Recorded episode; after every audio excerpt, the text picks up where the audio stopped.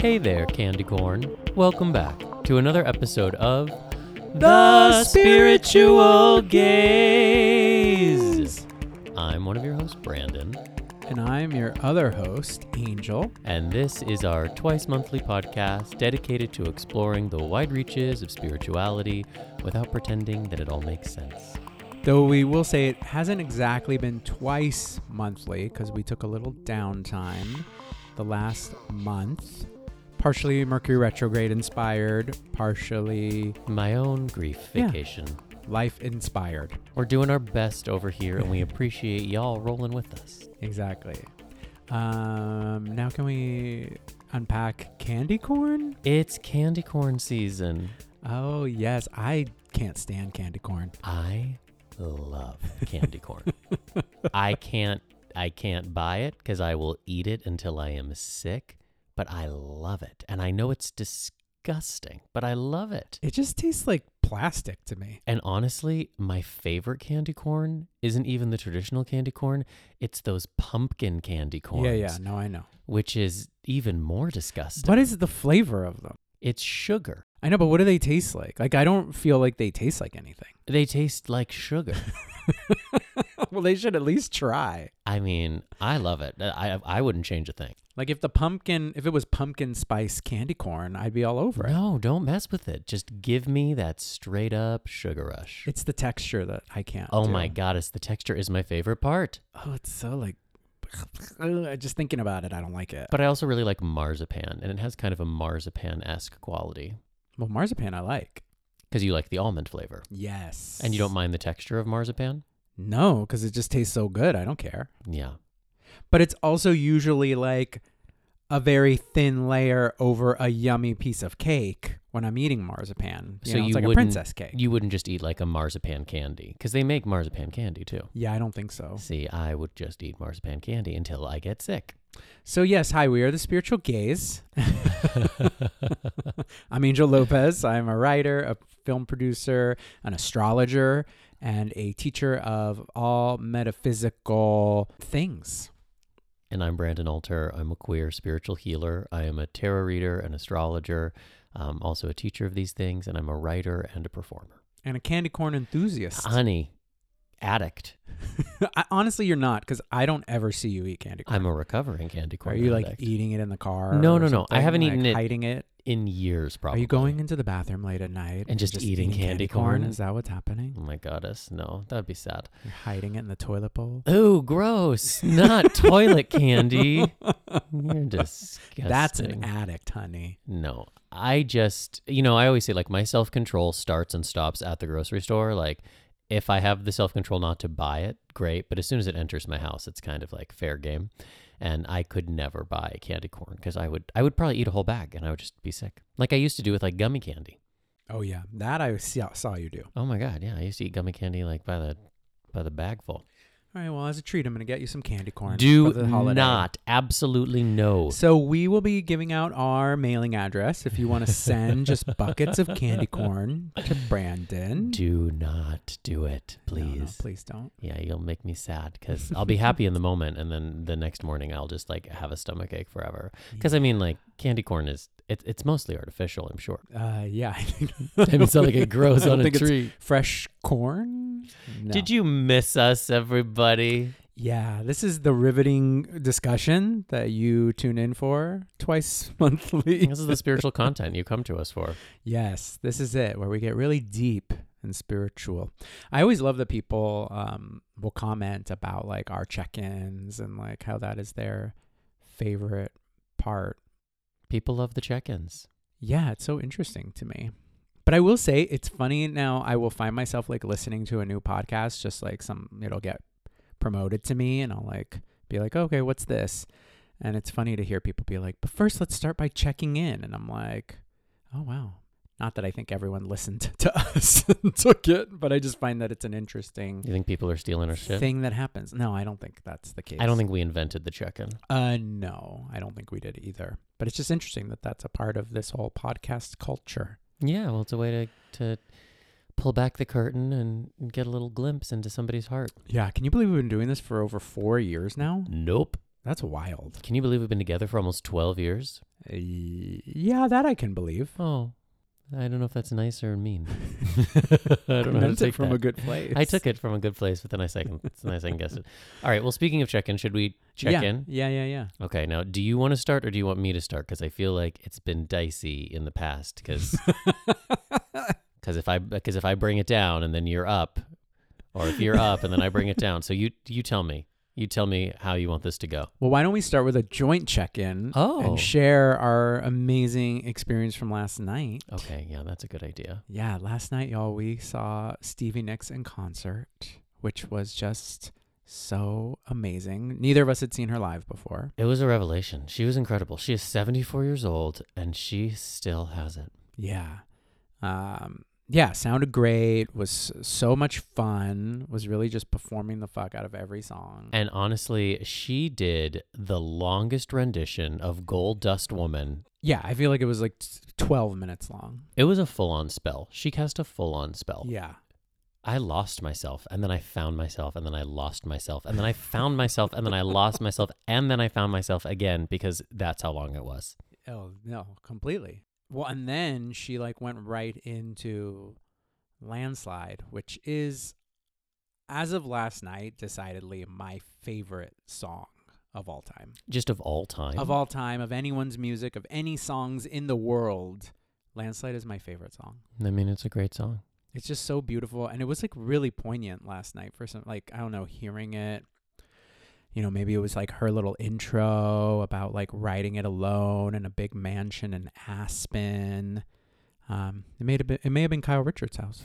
that was not a fourteen. yeah, 14 I think mil- she, she Didn't you say it was a she fourteen wrote- million dollar? Yeah, she wrote it in Kyle Richards' home.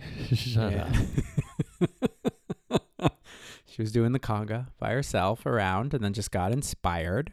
And then a landslide brought her down. Yeah, and you were so sweet to record it for me. I just like thrust my phone at you and was like, "Please record this because I need it for posterity, but I just need to like sit here and listen."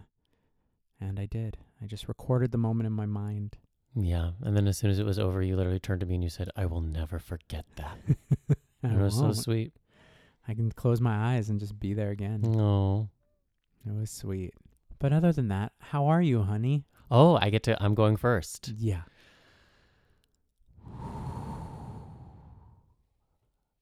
How are you is such an attack of a question I find these days. Uh, people are just so casually, how are you? You know? And I'm like, I honestly need so much time and space to even unpack that for myself. But I guess I am managing living with grief. Things are shifting and transforming some. I went out to the desert for two weeks. Well, it was supposed to be two weeks. And then I came home a little early uh, because 10 days of solitude was enough. I found this really great little teeny cabin out in the Pioneertown Mountains, which is um, close to Joshua Tree, but not exactly Joshua Tree. And it was so remote that it didn't even have cell service, and the Wi Fi was so slow that I couldn't even like Netflix and chill. So I was just there alone with a bunch of books and myself and the desert. And it was really intense. It was really hard uh, to be totally without distraction. And I really appreciated that I went and did that. And it got easier after those first couple days. And I was able to get a little softer, but whoo, child, it was not easy. And then one night, I had just finished making dinner and eating it. And I was like, maybe I should just go home early. Like, I've already paid for this cabin. So at the end of the day, the money is what it is. So if I'm suffering, go home. So I pulled some cards on it, and the cards have never been clearer. Mm. Like, I asked, you know, show me what's my experience if I, you know, stay through the end of my scheduled time. And it was the Five of Pentacles.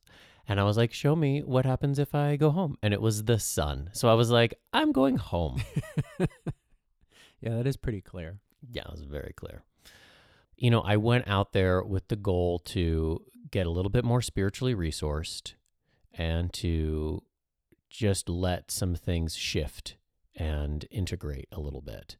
And also just to like not force myself to be a functioning human in the world when I am broken when a piece of me has died. I had a really long talk with um, the family rabbi. Uh, she is amazing and she has known me for 25 years. She was the cantor when I got bar mitzvah and she's an amazing human. So we had a really nice, we've been, she was very close with my mom. And so we've been checking in periodically. And she said, you know, when a parent dies, she said a lot of profound things, but there's two things I want to share. She said, when a parent dies, it is like a piece of you dies too, because there is a relationship that you have with a parent that cannot be replicated. And so that that piece of you with them goes, you know? And I was like, yep, that's what it feels like. It feels like a piece of me has died. But she also said, and this is something I thought was really interesting, and I've not really heard it talked about, that when you lose a parent, and maybe you can speak to this too, it's as if like half of your cover is gone. Like, unless your parents are, you know, abusive or narcissistic or, you know, really terrible, even a parent that you don't even feel that close to per se, they they are a cover of some kind. They are a protective, energetic mechanism in the world. And when they're gone, you just feel exposed in a way that you weren't before. And so I can only imagine if you don't have both of your parents, all of your cover is gone. And I just thought that was a really great way of speaking to what I've been feeling without my mom is that I just feel like part of this protective shield is is gone. Do you feel that at all with your dad gone? Yeah, no, I think that's an interesting way to think about it. I mean, particularly in the like time closer, similar to where you are. Like you, de- I definitely felt like yeah, that exposed sense. And yeah, it yeah, that's interesting. Yeah, it does almost feel like like being in a house with a window that you can't close. Mm. You know? Mm, yeah, totally. And anything can get in.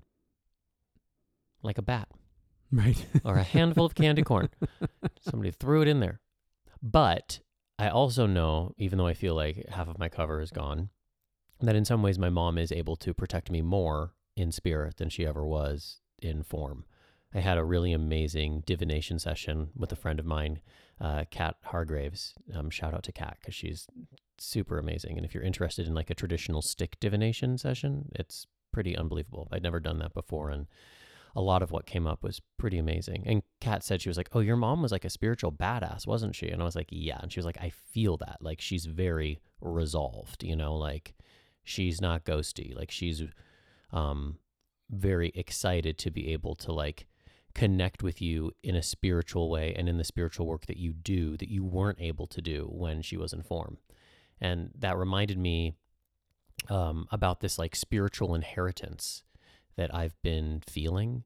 I took that journey, um, that spirit trip in our last Spirit World Circle, and I was shown a gateway into my mother's lower world, like part of her own spiritual landscape. And I was told that it now belonged to me because she didn't need it anymore. And that it literally was this like spiritual inheritance. One of the things that's really I have a lot of anger, which is an unusual emotion for me around my mom's passing and around like certain people kind of like co-opting like like co-opting her memory or there's this one acquaintance of hers who like took it on herself to like deliver this like channeled message to a bunch of my mom's friends and I was like you didn't even like talk to her for like a year before she passed and now you're like centering yourself in the narrative and but I realized that with this spiritual inheritance, it's something that like nobody can take away from me. And it's something that I feel deeply. And it's this like transmission just between my mom and me. And that's something that actually brings me a lot of comfort, even though I don't entirely know what to do with it. Um, it's like inheriting property, except it's in the invisible world. Mm, mm-hmm. and I'm like, well, okay, well, thanks for all this property. I don't really know what to like. Do I build on it? Like, what right. do I do here? All right, but I want to share one more thing before I before I co-opt this entire check-in. Not such a downer this time, right? No. Yeah. Yeah.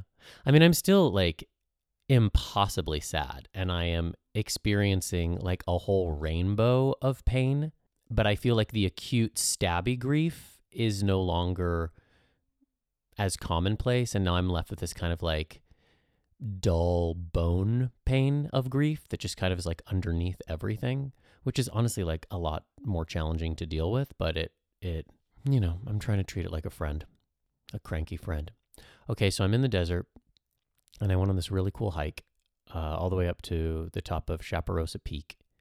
And as I was coming down just off the peak, there was this beautiful butterfly. And butterflies have definitely been, for whatever reason, the symbol my mom is using to connect with me. And I've been seeing so many of them since she passed. But I hadn't seen any since I was out in the desert. And so as soon as I started to come down the peak, there was this beautiful, very big butterfly. And the wind was crazy. And yet this butterfly kept flying towards me. And then the wind would like blow it away and then would come back. And this happened for like three minutes. Like it was a prolonged encounter.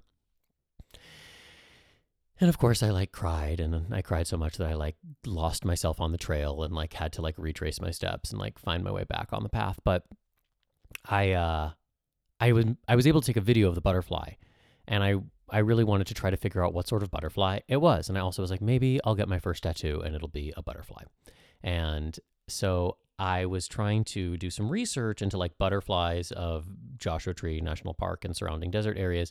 And there's a book that was just recently published that's all about the butterflies. So I ordered it, and the one of the collaborators of the book wrote me an email because they couldn't find our address, or they were at the post office and our address was like coming up screwy as it it does sometimes.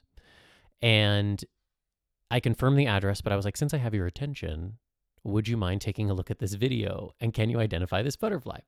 And he wrote back kind of shadily, like, well, based on the like half a wing I can see, like, you know, because the video was kind of crappy, he was like, I think it's a painted lady. And I was like, that's a perfect name for a butterfly that my mom would send to me. And so then I got the book and without even thinking about it, I just kind of like opened it because, like, you know, it's like it's a book with a lot of pictures. And I was like, oh, I just want to see what this book is that I just ordered. And I opened to the page that was the painted lady. I mean, there's only one page in the entire book, and I opened to it. Mhm. And then, just to like follow this thread one step further, Angel pointed out to me that a good friend of ours had just reposted on Instagram a tattoo artist in Los Angeles, and she goes by the Painted Lady Tattoo. And I was just like, okay, there's something going on here. Mhm. I mean, I think we had an episode about like synchronicities and like following the breadcrumbs and and this is one of those moments where I'm just like, okay, there are breadcrumbs being thrown my way. Well, and it was funny that you've been talking about wanting to get a tattoo of a butterfly. so Right. that- And then here's the painted lady tattoo artist. yeah, it all felt like a little bit I know. swirly. So maybe I'm supposed to go get a tattoo from that tattoo lady. Maybe. Well, we're seeing said friend tomorrow. That so is true. We'll have to talk about it. I know. Yeah. What I am going to do is I'm going to order some temporary butterfly tattoos and I'm going to put them in the spot where I think I would want it and I'm just going to like see how it feels. Yeah, that's smart. Cuz I know that with tattoos it's probably going to be like me with candy corn and once I get one, I'm just going to want to get a bunch of them. Yep, So I need to be careful. you do. Okay, well, thanks for listening, everybody. And thanks for your sweet notes. If you get our newsletter, you know that I've been sharing very vulnerable things in the newsletter, and a lot of you have reached out. And I just really love that we don't just talk about this being a community, but it actually fucking is one. And that is Mhm. amazing. Okay, how are you, honey? Tell me, tell me stories from your life. Um, well, I'm a shit show. No, I'm just kidding. uh, no, I was yesterday. Uh, as I said to you, I was having like I had one of those just like lay on a rug and have a heaving sob cry Oh, what- moment. what rug did you cry on? My new one. Oh, in the office? It is the perfect Cry curl rug. up and cry rug. If anyone's looking for one, hit me up. I can send. It's the perfect size. It's just a nice little round. It was great. You're killing me right now. I'm gonna write a review actually. A curl up and cry rug. Send a review to rugs.com. if you need a rug to just absolutely be bereaved on, yeah, this is the rug for you. girl, this is the one for you.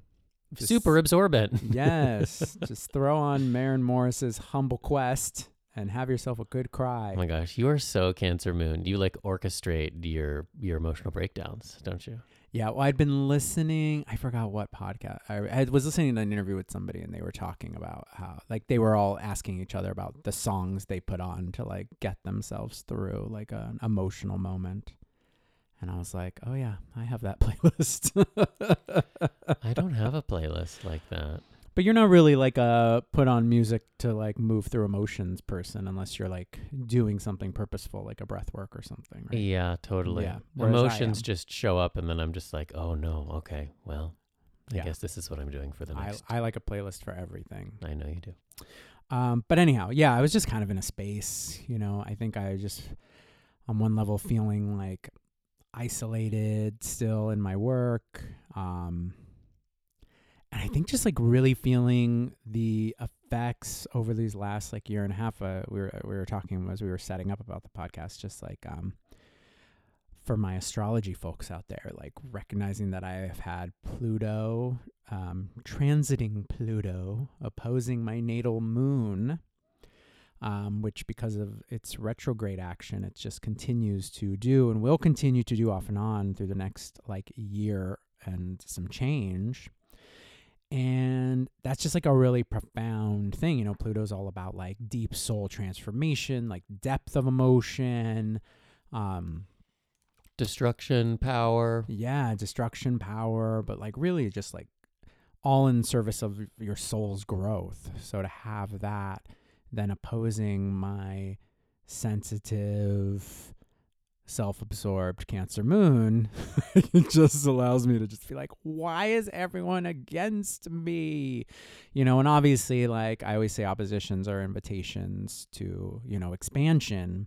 So it's really about me like expanding into like the depth of my emotion. And my moon is in my third house. So it's really like challenging me, I think, to like, all right, we to be need to be having these deep conversations. You need to be integrating all of these deep emotions into your writing work. Um, which I think I've just been like on some level also avoiding because I'm just like, "Ah, I don't want to like deal with the like immensity of of that writing process. And I've just been also in the thick of writing and I had this big TV project that I've been working on for like 2 years now and it basically just like fell apart. And that was like a big like shake up for me of like oh and it was out of my control. Um which I also think was another thing of like feeling very out of control right now like I'm just kind of like trying uh, trying to like be in control of what I can, but obviously recognizing that like we're ultimately not in control of anything, you know, uh, from a bigger perspective. Um so just trying to like now like shift myself into just like being super present for everything as it wants to show up, but in order to do that, I have felt like, oh, I really need to like kind of clear things out, you know? Like I need to be I need to clear out the gunk and the stuff, the leftovers so that I can like you know, it's like the fridge, right? It's like, oh, I have to like clean the fridge, but like I got to get rid of all the shit that's in there that I don't need, you know, um in order to actually like do the work and also see what I really have, you know? Then you realize like, oh, all I have is like you know, these couple like spindrifts and like some mustard. Like, I really need to go shopping. You know, like I don't have anything. And olives. We always have olives. yeah, and olives. Yeah. But otherwise, I'm not really well resourced here. So, you know, it's just the facade of it. But all this shit's hit its expiration date. And Can you tell Angel just went grocery shopping? I did just go everybody? grocery shopping. So, but then I went to put stuff away and I was like, oh, this fridge really needs to be cleaned out because it's just full of things that none of, no one's eating.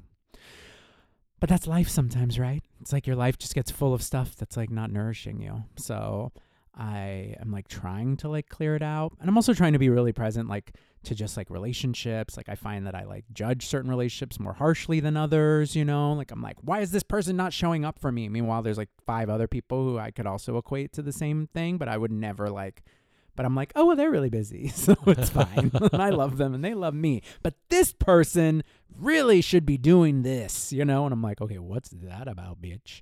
So, you know, I'm just like trying to really get like clear and space myself out. And I, I feel, I, I said to you last night how I kind of feel like on the surface, like I'm a fucking mess, you know? Like I'm really like just trying to like figure things out. But I do feel like on a deeper level, like everything's organizing and it's particularly around our upcoming retreat Mm, which we're doing at the end of the month and Hey, Massachusetts. hey massachusetts We're coming for you, Massachusetts. yeah so it's like interesting because i feel like oh i'm also kind of just like internally organizing myself around the need to you know to have that ability to hold space for others um and i'm i'm super excited about that. So i'm kind of feeling like oh right like i need to get really like present and clear around where i'm at in my healing space and my healing process um so that i can like hold that space for others.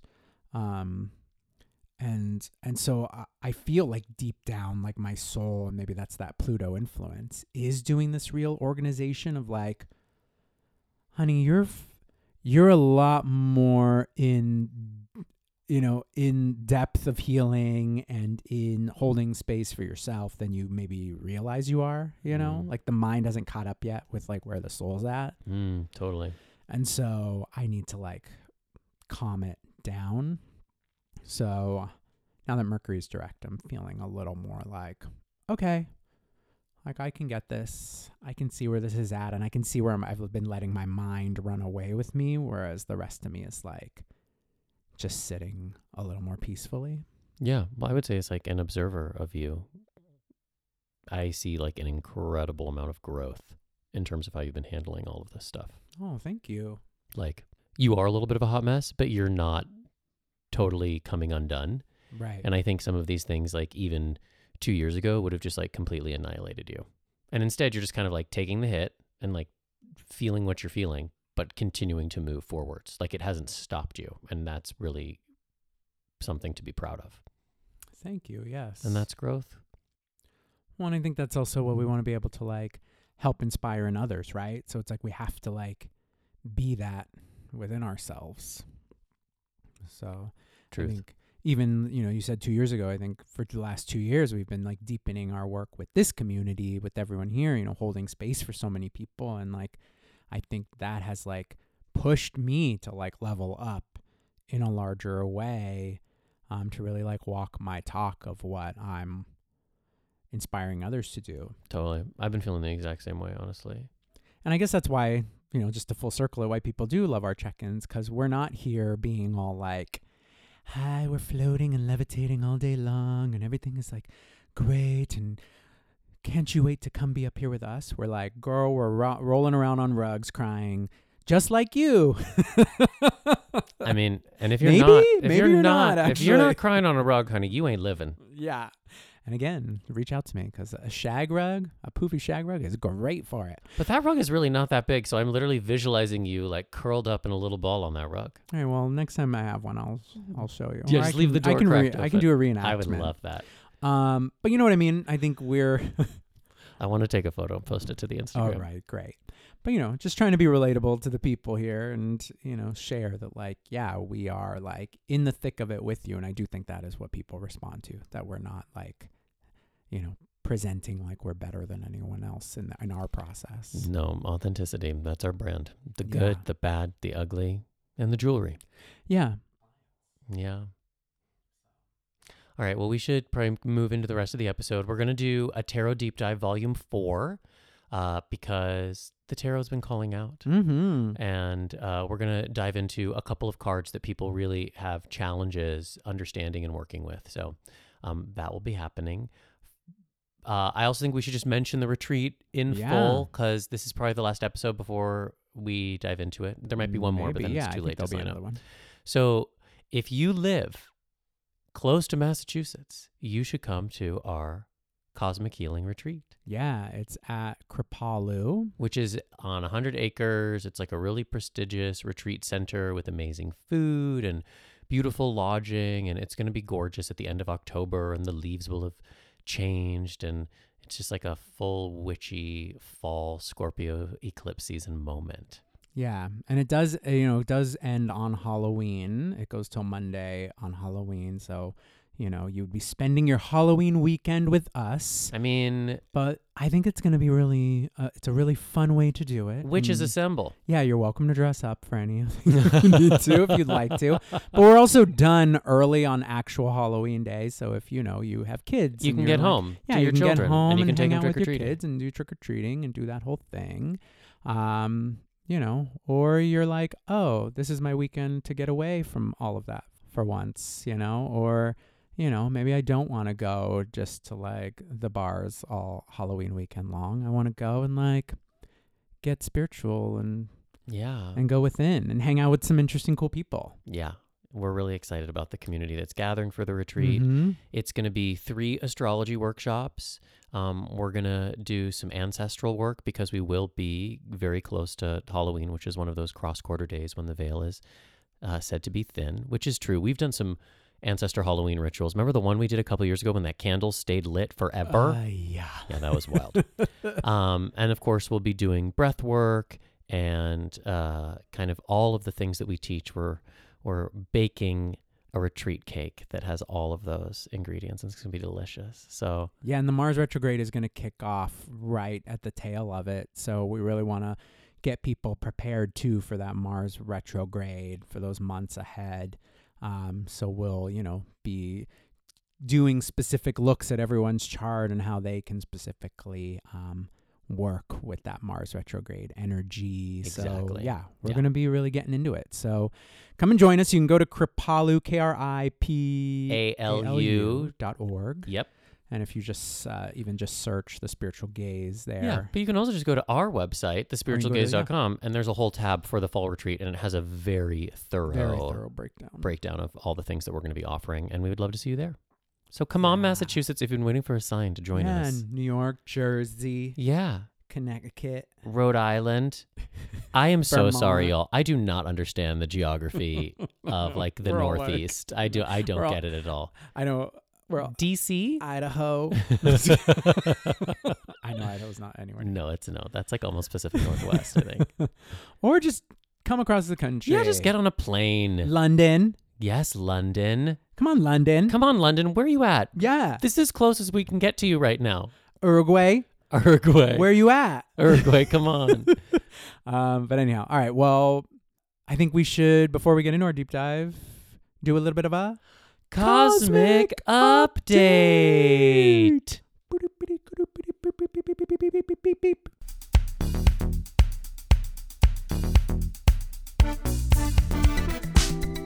So take us into the heavens, honey. What's happening up there? What is happening up there? Well, we just found ourselves um, back in a Mercury direct Yes. mode. Been released from the Mercury retrograde. Yes, but not entirely because we are still in the shadow. Mm-hmm. Mm-hmm. Isn't it funny how like Mercury retrograde, like just like how steeped in certain parts of culture it is now, and like how it was just like this thing that was talked about for three weeks, and now it's become like, oh no, now now everyone knows about the shadow. It's just interesting to me. Do they? I mean, I don't know. I guess that's maybe just my Twitter. I yeah, you have very specific Twitter. I was bringing up Mercury retrograde more this Mercury retrograde to people who I don't necessarily think are astrology people, uh-huh. and it was just interesting watching how they would respond to it. Like I was just making suggestions to certain people who were like bringing up like signing contracts or like buying like electronic goods and I would just be like you really probably should just like wait a couple days until Mercury Mhm. goes direct and they would be like oh okay and I was just like all right go go on. Then. I ain't I ain't here to change your mind Yeah, I don't know then. But all I can say is that Mercury is direct, and I do feel like this Mercury retrograde was a very potent one. I feel like, uh, specifically technologically, I found a lot of like email, Oh my God, computer, yeah. phone challenges, website, internet, all that kind of stuff totally was challenged. when I tried to send out a MailChimp newsletter and a little pop up popped up that said, A deep internal error has occurred. and I was like, A deep internal error? So Mercury retrograde. Yeah, that is. So it has ended, but we are in the shadow phase of it, just essentially where we're kind of re-walking the steps of, you know, of uh, where we were when it went retrograde um, until October 16th. So just know that things that kind of started like really like, it was like back in September even, right? Like when we entered that shadow probably. Yeah. So you're reattempting, cleaning things up, tying up loose ends, finally putting the period at the end of the sentence. Yeah. And honestly, just looking at my ephemeris while we're talking, it was really like the last week of August was when we entered this whole Mercury retrograde window. Girl, let me tell you. So just to think, like you know, Mercury retrograde only lasts like three weeks, and the whole window of it is from like August to October. Yeah. So just know that Mars, the Mars retrograde, is twice that. So just to lend that sense of excitement for you all. But you know, we've had a bunch of retrograde planets right now, and at least some of the other ones are going to start to shift soon. You know, we've had just I mean it's it's an outer planet, but like the Pluto retrograde has been occurring and Pluto's going to shift direct on October 8th. Saturn's going to shift direct on October 22nd. So at least we'll get a few more direct planet energies um, before the Mars retrograde happens at the very end of the month. And, you know, look, some of these larger, bigger planet retrogrades, you know, they last a long time, so they're not entirely affecting. But if they are affecting you directly in some way, like I was talking about the whole Pluto thing earlier, for me personally, like, you know, they can affect you personally, depending on where they're at, uh, degree wise, and, you know, in your chart. So, important to pay attention because ultimately it is all just about like time and cycles, right? Yeah, well, and especially those larger planets, like when they station retrograde or direct, they're sitting at one degree for a really long time. And if you happen to have a planet at that one degree, then it's a really important transit for you. Yeah. So if you have anything in and around 26 Capricorn, for example, uh, then you are feeling this uh, the heft of Pluto stationing to go direct a bit more because it is just like settling at that place for a while. But, you know, it's really been flirting with the last five degrees of Capricorn and is going to welcome like the first couple degrees of Aquarius into that mix over the next year and a half. So, um, anyone with stuff in that area will definitely start to feel the intensity, the transformative wave of Pluto. Um, but beyond that, we do get uh, you know Mercury re-entering Libra on October 10th, so that will be nice, I'd say. You know, um, though Mercury is at home in Virgo, I feel like unless you're using it well, it can feel a little scattered. So I do find that when Mercury enters Libra, it does give a little bit more focus to things. You know, it's like, okay, it's this way or that way, as opposed to when it's in Virgo, which is like, there's this, there's this, there's that, there's that, there's this, you know. And if you don't know how to bring order to it, if Virgo's not your love language, then you're a little like, oh my God, what am I doing? It's everywhere. I speak from experience. Um, but when it shifts into Libra, it's a little more like cut and dry, right? Uh, and then we'll actually, uh, you know, uh, well, we'll have some other shifts, but not till like later on. We'll probably talk, but toward the end of the the month, you know, we'll see Venus and the Sun shift into Scorpio. They're actually going to cazimi right when they shift together. Yeah, I actually noticed it was interesting that Libra season begins and ends with cazimi's. So Libra mhm. season started with Mercury and the Sun cazimi, and we should just cazimi is when the Sun and a planet are like conjunct to the minute. So, um, like when a planet is cazimi, you can think of it as like being brought into the heart of the Sun. It's like raised up and held and protected and empowered. So it's like a really beautiful aspect.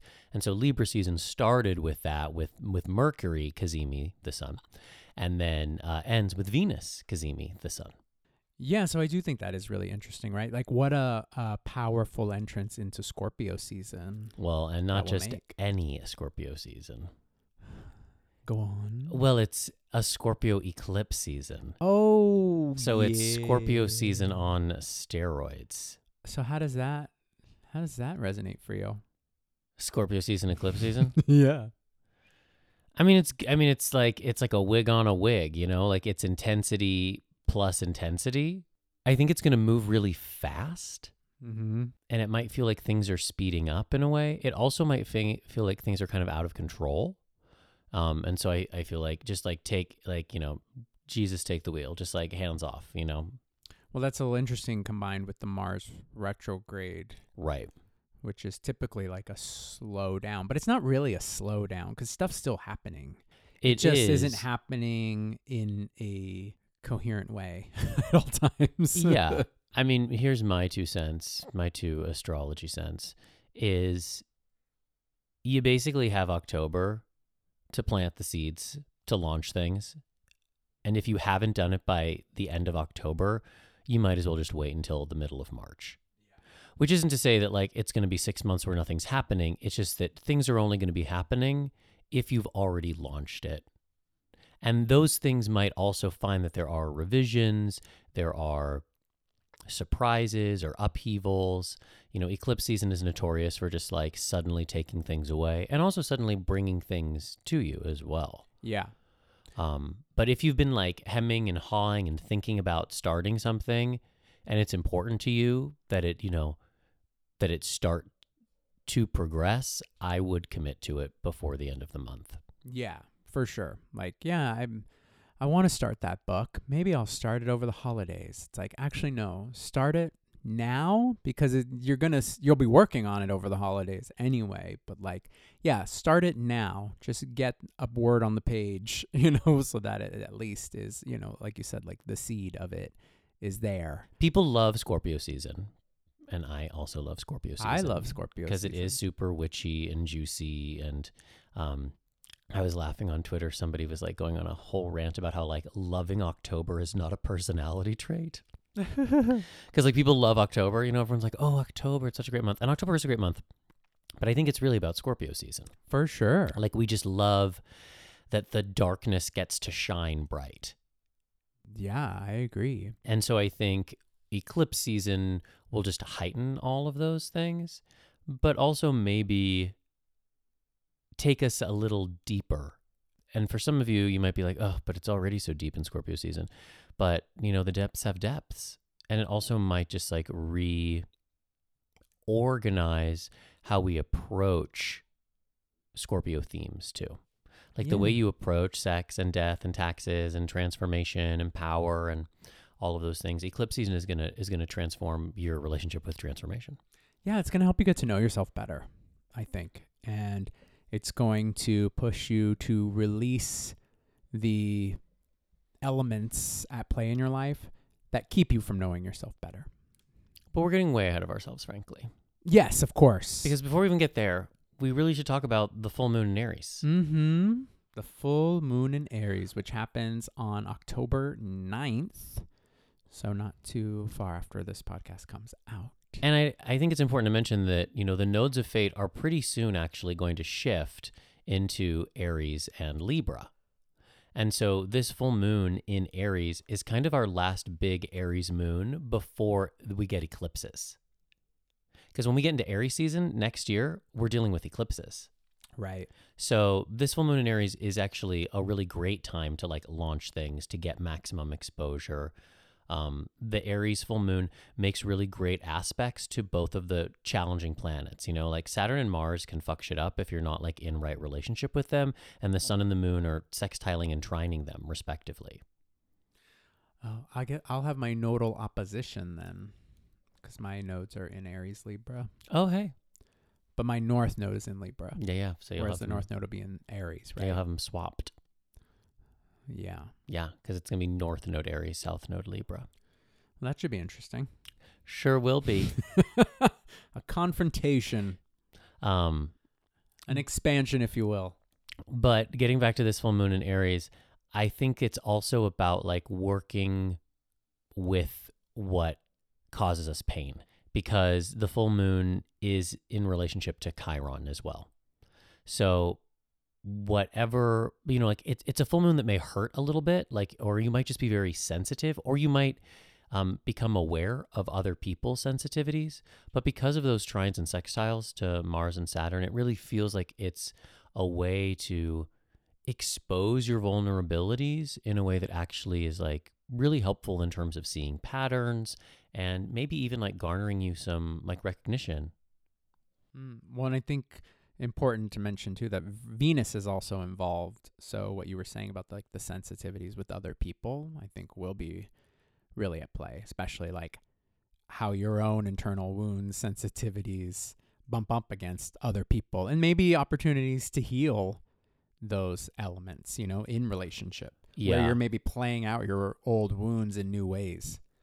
Totally. Because it's what? Sun, Venus, oppose, Moon, Chiron. And then yeah, you have all the other planets at play too, which are very much about like forward movement, change, you know, eh, or evolution in some way. Um so I think that is all really valuable and important. So a really good full moon to uh do some personal work under. All right, everybody. So let's head into this episode's Deep dive.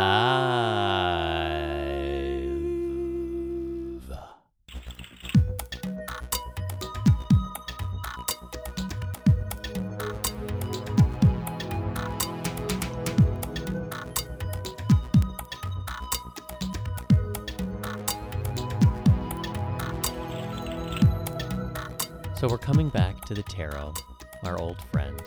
Come back to me, come back to me, tarot. Not that some of us ever really leave the tarot. I can't escape the tarot. I wish I knew how to quit you, tarot. Did you mean that like a pun? Like I can't escape like the terror, but the tarot? Oh no, you didn't. But that's what I Yes. interpreted. And I was like, that's a very funny pun. I love a Uh. pun.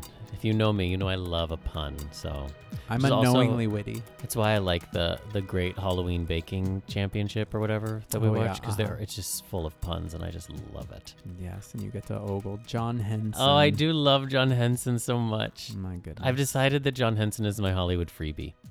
Okay. which is like so random, but that's who I am. Somebody who is so random. All right, so we Jeff wanted to Goldblum, Jeff John Goldblum, Henson. John Henson, And Angel Lopez. all classy, handsome, smart, funny humans. Yes. Quirky. True, indeed. Mine's Maluma. Oh well, have at it. Never gonna happen. All right, so we want to we want to touch the tarot again. I've been um, diving back into my tarot musical and really steeping myself in the major arcana. Are you gonna perform something for us right now? Nope, Like a little snippet? nope. Oh my god, I can't wait. Maybe I will. Maybe I will. Oh, right now? No, not right now. Okay. I was like, oh, this took a turn. But as we talk about these cards, maybe I'll maybe I'll share a little bit. Gorgeous. Who can say? Let's go. So the cards we want to cover today are the Chariot, Temperance, and the World. and why those three specifically, Brandon? Well, first and foremost, these three cards I think people are challenged by. I'm challenged by them. I am too. They are cards that are kind of so vast that it's difficult to pin them down. And so we thought we might just kind of talk to them a little bit. But they also operate as a set. So they're really useful to talk about in sequence because they do reference each other. And so let's just like organize ourselves in our mind's eye around the major arcana landscape, right? So the major arcana are those 22 cards, the Fool, and then all the 21 cards that the Fool encounters. And so 21 divides up really nicely um, into three rows of seven. And seven is, of course, this like spiritual organizing principle, mostly because there were the seven visible planets to the human eye. So that's where we get the seven days of the week and the seven notes of the musical scale and the seven, Seven chakras, dwarves. seven dwarves of uh, seven continents, all these sorts of things. Seven brides for seven brothers. Thank you, honey. Exactly, based on the planets. So go on. You got another one? no, Yeah, I think you do. I don't. Are you sure? Yeah. I don't. Okay. So we divide the major arcana into three rows of seven, and at the end of each line are one of these three cards. So they are, in some ways, periods, or you might think of the chariot and temperance as commas, and then the world as a period at the end of the long sentence that is the major arcana. So all three of these cards are dealing with a, a type of completion. Now, the completion isn't total in the case of the chariot and temperance because there's still more that uh, follows. And even in the case of the world, maybe it isn't a total completion because we know we just start the journey all over again. But I thought we would talk about them uh, as they appear. So The chariot, first and foremost, is our first completion of the tarot, and it does tend to signify victory or the successful use of one's will. So when we teach the tarot, we talk about how the magician has a dream or the magician sets a goal. The magician, you know, waves their wand and casts a spell. But sometimes spells take a while to like work, you know? And the chariot is when that dream, that goal, that spell comes to fruition. So the chariot is a card that kind of shows our ability to use our ego, you know, to say, I want this, and to go out there and to get it. The chariot comes after the lovers, which is about duality. And so, what the chariot kind of does is masters that duality. It um, harnesses everything that's come before it. So if you even try to visualize the card, it's a charioteer in like Roman times, and in front of the charioteer is a black and a white sphinx representing the duality, representing the magician and the high priestess, the the seen and the unseen, the hot and the cold, what have you. And so the chariot represents our ability to move ourselves forwards, hence the chariot. And the chariot is this parade that's happening um, it was, you know, what they would do in ancient Rome to celebrate a, you know, war hero. But we have parades too, right? And we, it's how we celebrate things that we love. I mean, mostly now parades are celebrating fucking corporations, but that's what, you know, we're told is important. But I digress. So, when we're working with the chariot, we're working with our own will, we're working with moving forwards, right? But what we're also working with is the unseen will. And the unseen will, I think, is the will of the divine. And this is where I think most people get hung up on the chariot because it is connected traditionally to cancer right. in the zodiac. And people are like, well, how is cancer and then like victory or will connected? Yeah. And I really think it's about your will being aligned with the will of the universe mm. for you. Mm-hmm. It references the world which is this sense of completion, this sense of like unlimited multiplicity, meaning that we're not one thing or another, we're all things. And so when we bring our soul in connection to the universal soul, when we actually go after the things that matter, not just to our ego, but to the deeper parts of ourself, we find ourselves in flow. And that's, I think, where the chariot connects to cancer is it's not just enough to have a wish or a goal or a dream. You have to have the emotional component. You have to really care about it. Because if you don't really care about it, you're not connected to the universe in you. Yeah, well, it's like another expression of the lovers being like a choice, right? Like choices, making a choice. And then the chariot is where you've then like take that decision and move forward with it, right? So there is really that like um you know emotional conviction that comes with like all right, I made a choice in the lovers and now I'm going to like put my heart and soul into it and charge forth from that place. I also feel like there's also like a bit of a like coming home to oneself in a in a new way that comes with the chariot, you know? Yeah, I think the chariot is a coming home, but again, it is an incomplete coming home because really it's more external. Like yeah. the first line of the tarot is all about how we are in the world. And so the chariot is your ability, like it's a parade, right? So, yes, you are coming home to yourself, but it's the self that's in front of people. Yeah, exactly. That's how you present yourself. Yeah, and so it's in, the shell. Well, it's the mask. Mm-hmm. But just from the cancer perspective. Oh, right. Yeah, exactly. Well said. Yeah. So it's also about like the vehicle, a chariot, for your soul's purpose. You know, mm-hmm. what are you going to put it in? You know, like we put it in a podcast, which is essentially like another expression of the cancer sign, right? That like the shell is the body for the sensitive soul underneath it. Right. Yeah. Which brings us to temperance because temperance is the inner self that wears the mask. Mm, mm-hmm. Yeah. And so there is this kind of struggle sometimes to leave the chariot because it feels so good. But also, success can sometimes leave you feeling hollow. and you go, "Oh, I thought that I would be happy once I had this Academy Award or this fancy designer handbag or a man, you know, but I'm still feeling a little hollow." And so that takes us into the second line of the tarot. And the second line of the tarot is deeply internal. It's a deconstruction. It's questioning and exploring what is actually happening in your inner landscape. And then we arrive at temperance. I do just want to throw in for the chariot though, like I always found in my experience when I was tarot reading professionally, like when it would show up in regards to like a move, like it was always on point. Like, Yeah. I know that's like a very gen general, slightly generic expression of it, but shit does work. Yeah, it's like very like a neon sign tarot readery, but it actually is true because yeah, moving does combine your will, the will of the universe, and the cancer archetype because it is about home. Yeah. but continue. So temperance then. Let the river move you where you're going. Let the river move you where you will. Let the river wrap around your heart like a lariat. Let this river be as your chariot. And if you still have fear, I will bury it deep, deep down. The river is your home.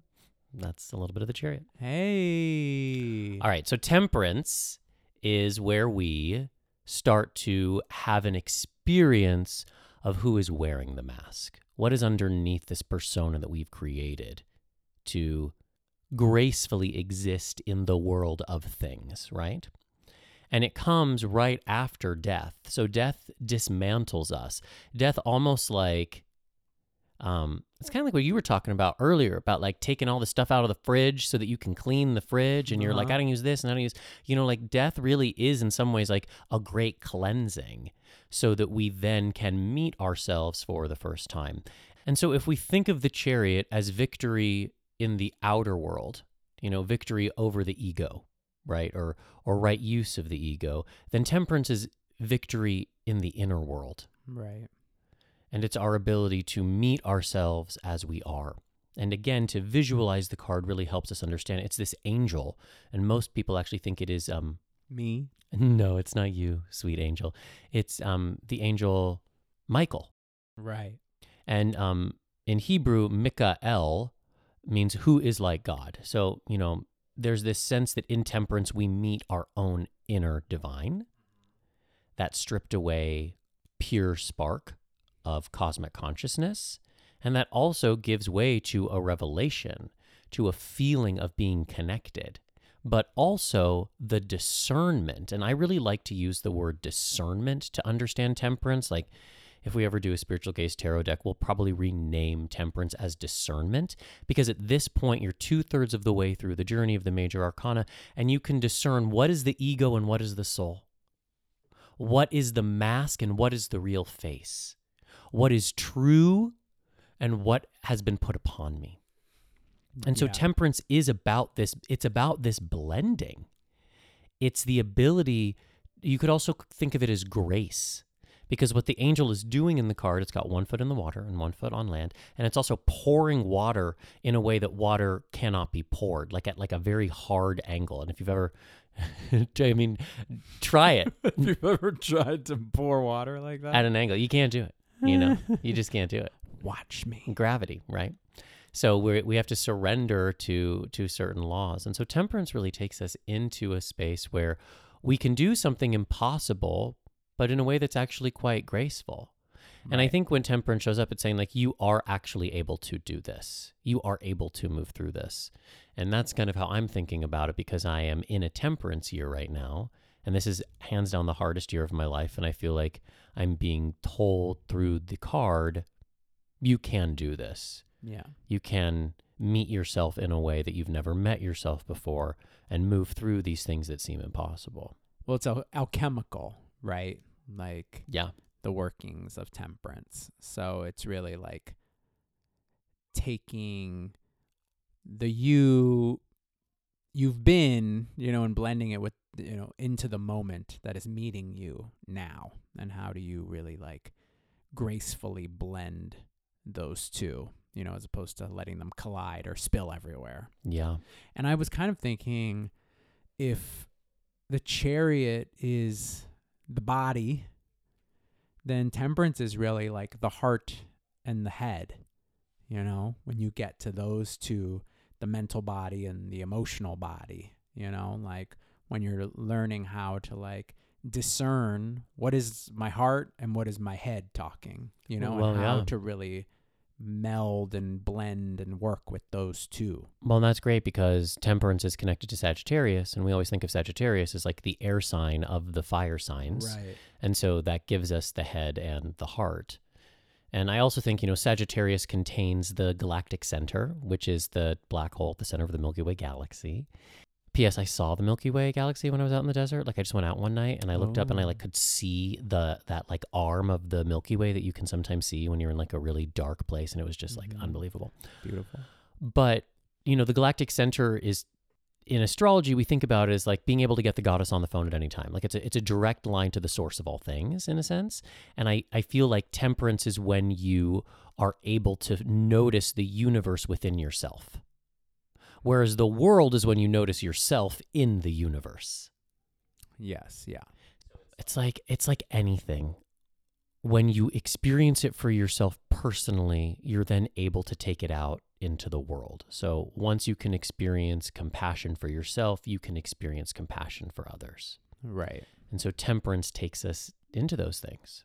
Which is also very Sagittarian, right? Like going out into the world and having the experience, you know, like actually the experiential adventure journey of something and then bringing it back. It's like traveling, right? And the Sagittarius like goes and travels and then comes back with its stories and its gifts of its travels.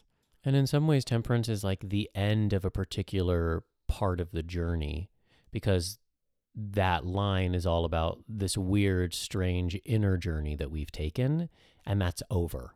Because after temperance comes the devil, where we're forced to confront the world again with everything that we've learned about ourselves. Yeah, it's like, and in a way, that's why the world becomes almost like a scarier, more challenging place than the devil because we're now like taking all we've gained around about our heart and our head. You have more to lose. Met with more of a deep carnality of yeah. the real world. Yeah, you have more to lose. Yeah. And you're also, I think, more vulnerable at that point. Mm-hmm. Well, because you've come home to yourself in the body, in the chariot. You've come home to yourself in the um, heart and the head with temperance. And you are starting the journey of coming home to yourself in the soul, which is the world. And so the world. So the world is also, I would say, like if I had to rank the cards that are most challenging, well, I mean, temperance and the world are kind of neck and neck because, like, at least when temperance shows up in a spread, I know what it's telling me to do. When the world shows up in a spread, sometimes I still am like, what? But what but, but, what, but what am I supposed to do about you? You know, You're supposed to just breathe. just breathe into the world. Just breathe. I just wanted a reason to sing Faith Hill's Breathe. Oh, okay. You gonna give us a little more? No, that's Oh, that's it. Okay, fine. All right. So the world is the very last card. It's the very last card, and it's connected to Saturn because Saturn was the very last planet that the ancients could see with the naked eye, right? So that's where it's connected. And the world really contains everything. It really isn't just about like the planet. It could be called like the universe or the galaxy. Yeah, and the deck I love, it's called the Universe, which Yeah. I like. It's it's the cosmos. It's the multiverse. And the visual is the dancer, the world dancer, which is truly a hermaphroditic figure. Um, you know, the the genitals are covered by this sash, but there is a lot of kind of implication that this is neither a male nor a woman. This is both. And actually, I learned that the etymology of hermaphrodite is Hermes and Aphrodite Mm. which is also the head, Mercury, and the heart, Venus, right? And it's combined in one being. And so the world dancer is actually in a figure four, not unlike the hanged one. So it ref- they reference each other as well. And the hanged one is 12 and the world is 21. And so it's actually like if you flip 12, you get 21. And so it's the hanged one, but right side up Yeah, on their feet. and the shape that the body is in references the tree of life, which are those 10 Sephirot that take us from this world of the carnal and the literal and the physical all the way to Keter, which is the crown, which is which is the galactic center, which is the cosmos. And so the world is this bridge that connects us. And so in a reading, we we talk about it as like a grand completion, some sort of cycling back around, whether it's a birthday or a graduation or any sort of significant coming home again. Yeah. The end of the road. But it's also a blending in the same way that the chariot blended the duality of masculine and feminine and hot and cold and will and surrender and your desire and the universe's desire to achieve, in the same way that temperance blends the inner and the outer, what is dead and what is being reborn, how to combine all the various aspects of yourself. The world combines everything that you've experienced Mm-hmm. and shows you that everything is a mirror. The world kind of defies everything that's come before it as well to say there is no separation. The things you were trying to mitigate between were actually all the same thing. And in this state of enlightenment, essentially, you realize that the obstacle and the free pass were all part of the same Right. invitation. when it comes after judgment, which is a space where we are, I feel on some level like being confronted with taking stock of everything, right? Yeah, we come to judgment and we realize that we are irreparably changed. Yeah.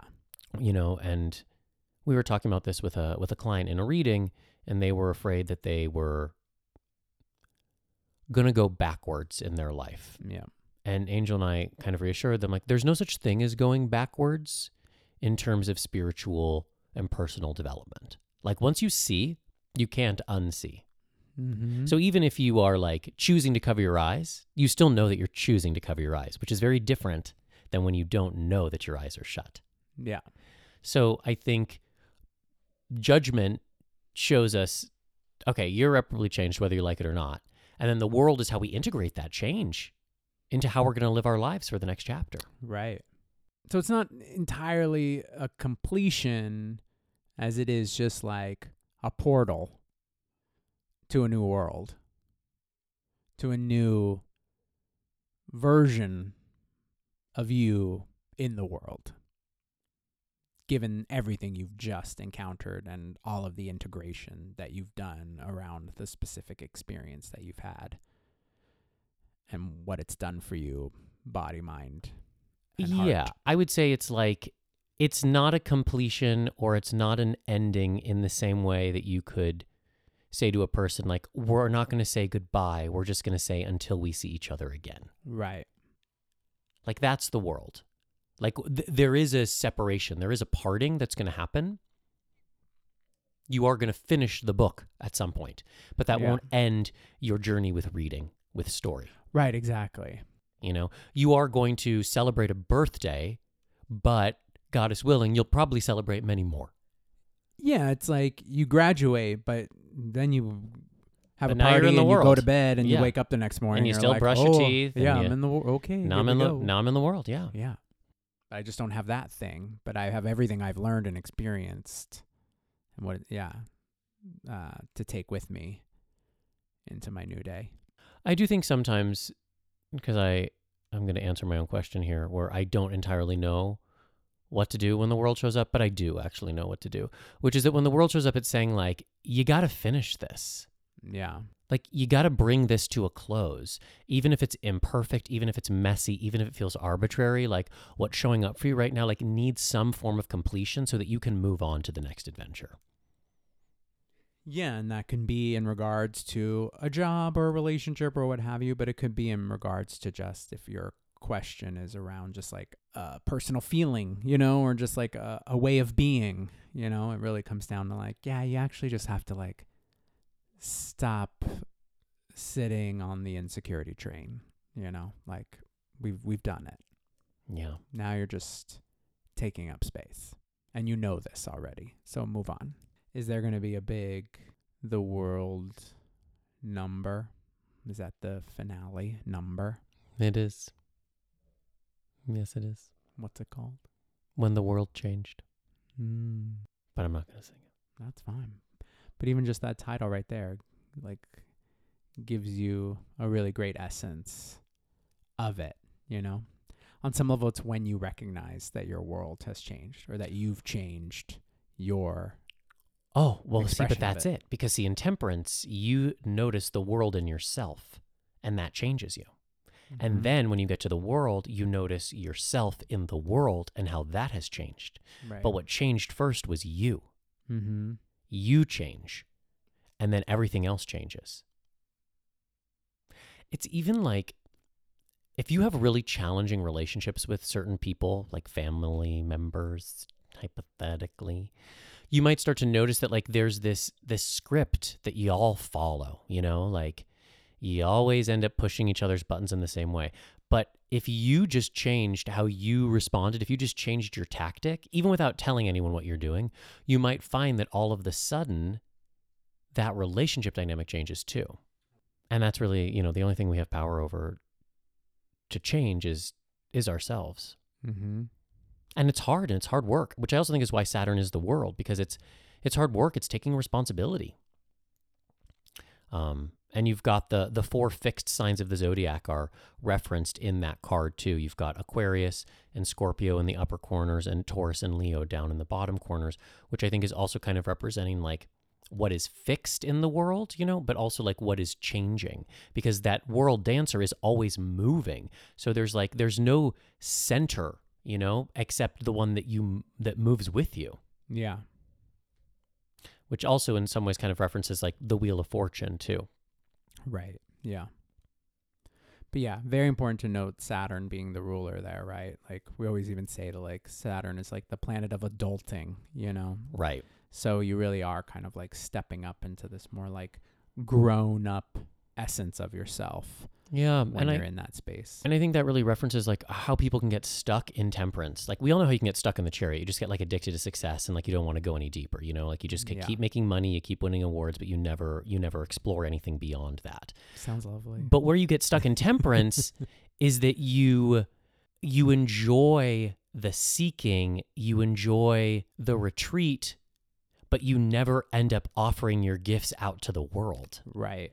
So it's like those people that are like always taking a class or going, you know, and doing workshops, but there's there's never actually any change. There's never any integration that's happening because what you learn in temperance isn't enough. You have to put it into practice, which is what happens in the last line.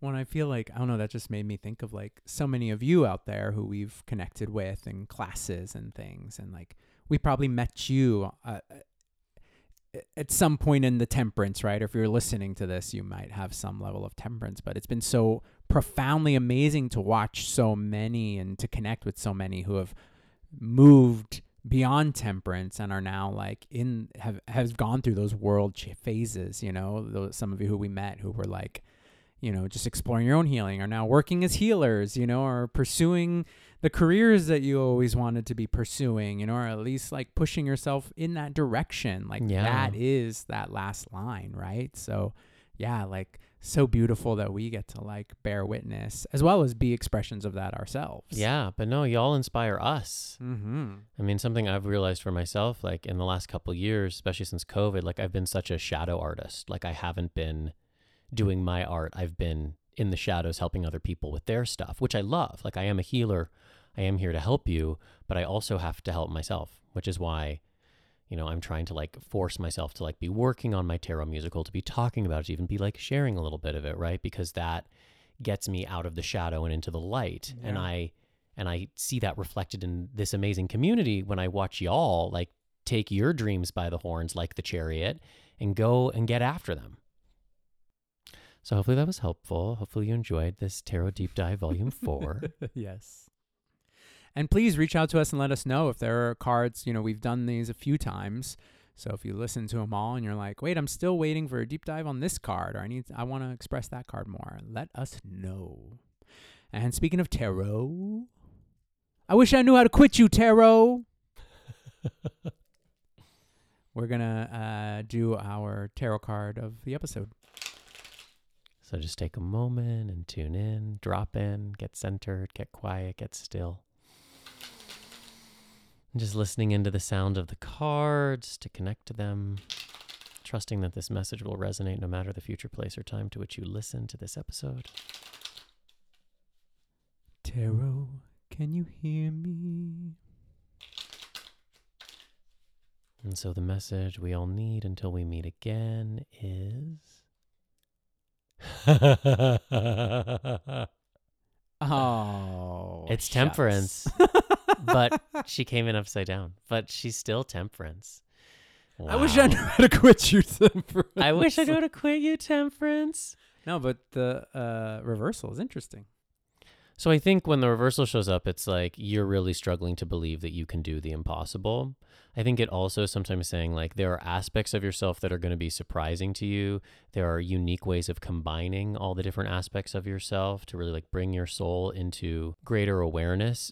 We think of the soul as like one thing, right? Just like we think our soul's purpose is going to be one job, but that's not true. Like we are these like incredible collections of different things. That's why we love looking at a birth chart, right? Because you understand like, oh, my soul is Saturn and Jupiter and Mercury and Venus and Vesta and Pallas Athena. You know, it's like it's all of these things combined. And so temperance reversed might say like, "Oh, there are aspects of your soul that you haven't met yet." Like you think you know who's wearing the mask, but that's actually just part of it. It's not saying that the parts of your soul that you know are a lie. It's just saying like there are more that want to come through. But it feels like you can't figure it out sitting in your room by yourself, you know, meditating. Like you got to get out in the world and experience it. It's true. Yeah. I think that's a that is a, a very valid interpretation of it. And you know, it's interesting because when you have the card upside down, the direction of the water changes. It it just feels like we're we're changing the direction from which we're filling into ourselves. So like whatever you find is nourishing or is restorative, like if you're a big journaler, then maybe temperance reverse is like put the journal aside for a minute and find another way to connect to the essence of yourself. And the discovery of the self has infinite layers. So I think temperance reversed also might be like don't be so easily satisfied with the revelation of your authenticity because it does keep moving, it does keep flowing like the water depicted. I love, I love that temperance just showed up for Yeah, us because that was also the card that inspired this whole deep dive. It like we yeah. knew we wanted to talk about temperance, and I was like, okay, and then we can talk about the chariot in the world. But so I also think it's really useful to like look at temperance in a bunch of different decks, um, and remember that you have divinity within you. Yeah. And before you can shine it out, you got to shine it on yourself. Um, all right, all you bright lights out there, thank you so much for taking the time to listen to us.